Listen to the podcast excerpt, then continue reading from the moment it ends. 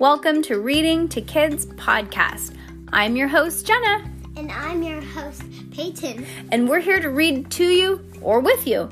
We know that sometimes moms and dads don't always have the time or the motivation to read to their kids each night, and we know how important it is. So, on those nights that you're not in the mood, we're going to do it for you. Can't wait to read with you. Good job, Peyton. High five.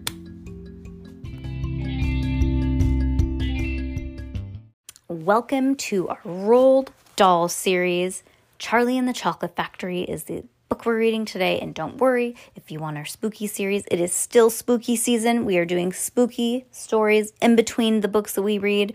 So every time we finish a book, we'll do a couple spooky seasons uh, episodes so that your kids, if they're spooked out by scary stories, you just skip right over them and you don't even have to listen to them, right? Mm-hmm. Yeah. Okay, chapter 25 The Great Glass Lift. I've never seen anything like it, cried Mr. Wonka. The children are disappearing like rabbits, but you mustn't worry about it. They're all they all come out in the wash. Mr. Wonka looked at the group that stood beside him in the corridor. There were only two children left now. Mike Teavee and Charlie Bucket, and there were three grown-ups, Mr. and Mrs. Teavee and Grandpa Joe. Shall we move on? said Mr. Wonka. Oh, yes, cried Charlie and Grandpa Joe both together. My feet are getting tired. And Mike Teavee, I want us to watch the television. If you tr- if you're tired, then we better take a lift, said Mr. Wonka. It's over here. Come on, in we go. And he skipped across the passage to a pair of double doors. The doors slid open, and two children and the grown ups went inside. Now then, cried Mr. Wonka, which button shall we press first? Take your pick. Charlie Bucket stared around the, in astonishment. This was the craziest lift he had ever seen. They were there were buttons everywhere. The walls and even the ceilings were covered all over with rows and rows and rows of small black push buttons. There must have been a thousand of them each on each wall and another thousand on the ceiling. And now Charlie noticed that every single button had a tiny printed label beside it telling you which room it would take you to if pressed. This isn't just an ordinary up and down lift, announced Mr. Wonka proudly. This lift can go sideways and a long ways and slanted ways and any other way you can think of. It can visit a single room in the whole factory no matter where it is. You simply press the button and zing, you're off. Hmm. Fantastic, murmured Grandpa Joe. His eyes were shining with excitement as he started at the rows of the buttons. The whole lift is made of thick, clear glass, and Mr. Wonka declared walls, doors, ceiling, floor, everything is made out of glass so that you can see out. But there's nothing to see, said Mike Teavee. Choose a button, said Mr. Wonka, and the two children may press one button each. So take your pick. Hurry up and hurry up. In every room, something delicious and wonderful is being made. Quickly, Charlie started reading some of the labels alongside the buttons. Rock Candy Mine, 10,000 feet deep, it said on one. Coconut ice skating rinks, it said on another.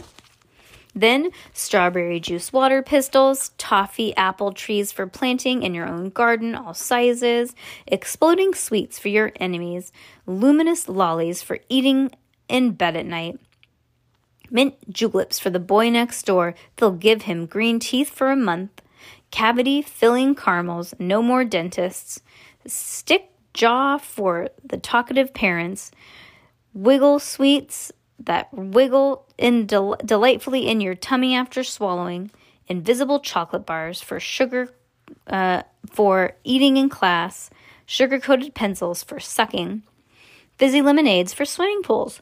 Mike, magic hand fudge when you hold it in your hand, you taste it in your mouth rainbow drops. Suck them and you can spit in six different colors. Come on, come on, Mr. Wonka said. We can't wait all day. Isn't there isn't there a television room in all of this lot? asked Mike Teavee. Certainly there's a television room, said Mr. Wonka. That button over there, he pointed with his finger. Everybody looked. Television chocolate, it said on a tiny label next to the button. Whoopee! shouted Mike. That's for me. He stuck out his thumb and pressed the button. Instantly, there was a tremendous whizzing sound through the doors and shut. The door, oh, the doors changed and shut and lifted and leaped, leapt as they had been swung by a stung by a wasp, but it leapt sideways. All the passengers except Mr. Wonka, who was holding on to a strap from the ceiling, were flung on their feet onto the floor. Get up, get up, Mr. Wonka cried, roaring in laughter. But just as they were staggering to their feet, the lift changed directions and swerved violently around the corner. Over they went once more. Help! shouted Mr. Teavee. Take my hands, madam, Mr. Wonka gallantly said Mr. Wonka gallantly. There you are. Now grab this strap, everybody. Grab a strap. The journey is not over yet. Old Grandpa Joe staggered to his feet and caught a hold of the strap. Little Charlie, who couldn't possibly reach as high as that, put his arm around Grandpa Joe's leg and hung on tight. What is there a picture? Mm-hmm. It's like when you go on the. Um, remember when we go to the airport and you have to like hold on top or you hold on to a bar? Oh yeah. Yeah, it's like that. Um. Okay. Okay. Sorry. Hold on. Now I lost my place. Um. Couldn't. Okay. Charlie couldn't possibly hold on, he, but he put his arm around Grandpa Joe's legs and hung on tight.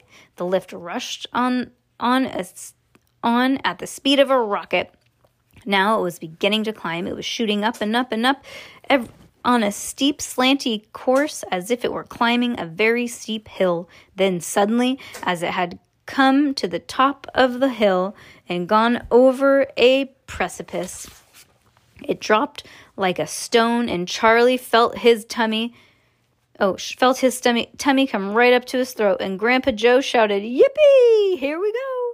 And Miss Teavee cried out, The rope has broken! We're going to crash! Mr. Wonka said, Calm yourself, my dear lady,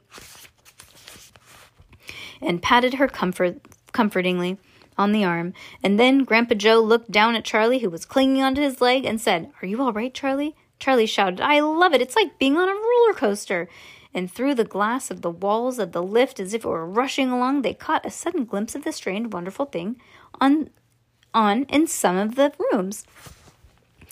An enormous spot with brownish sticky stuff oozing out of the floor, a great craggy mountain made entirely of fudge, with Oompa Loompas all roped up together for safety, hacking huge hunks of fudge on its sides, a machine with white powder spraying out as if it was snow, a lake of hot caramel with streaming with steam coming off of it, a village of Oompa Loompas with tiny houses and streets and hundreds of Oompa Loompa children, and no more than four inches high, playing on the streets. And now the lift began flattening out so that it seemed that they were going faster than ever, and Charlie could hear the scream of the wind outside as it hurled, hurtled forward and twisted and turned and went up and went down. And I'm going to be sick, yelled Mr. Teavee, turning green in the face. Please don't be sick, said Mr. Wonka. Try and stop me. Then you better take this, said Mr. Wonka, and he swept a magnificent black top on his head, held it out upside down in front of Mr. Mrs. Teavee's mouth. Make this awful thing stop, said Mr. Teavee. Can't do that, said Mr. Wonka. It won't stop till we get there. I only hope there's no one using that other lift at this moment. What other lift? screamed Mrs. Teavee. The one that goes the opposite way, the same way this comes, said Mr. Wonka. Holy mackerel, cried Mr. Teavee. You mean we might have a collision? I've always I've always been lucky so far, said Mr. Wonka. Now I am going to be sick, yelled Mrs. Teavee. Oh no, no, said Mr. Wonka. Not now. We're nearly there. Don't spoil my hat. The next moment there was a screaming break of brakes and the lift began to slow. Then it stopped altogether. Some ride, said Mr. Teavee, wiping his great sweaty face with a handkerchief. Never again, cried Mrs. Teavee, and just then the doors of the lift slid open and Mr. Wonka said, Just a minute now. Listen to me. I want everybody to be very careful in this room. This is a this is dangerous stuff around in here and you mustn't tamper with it. Uh oh. I have a feeling someone's gonna tamper with it. What do you think? Yep. Yep.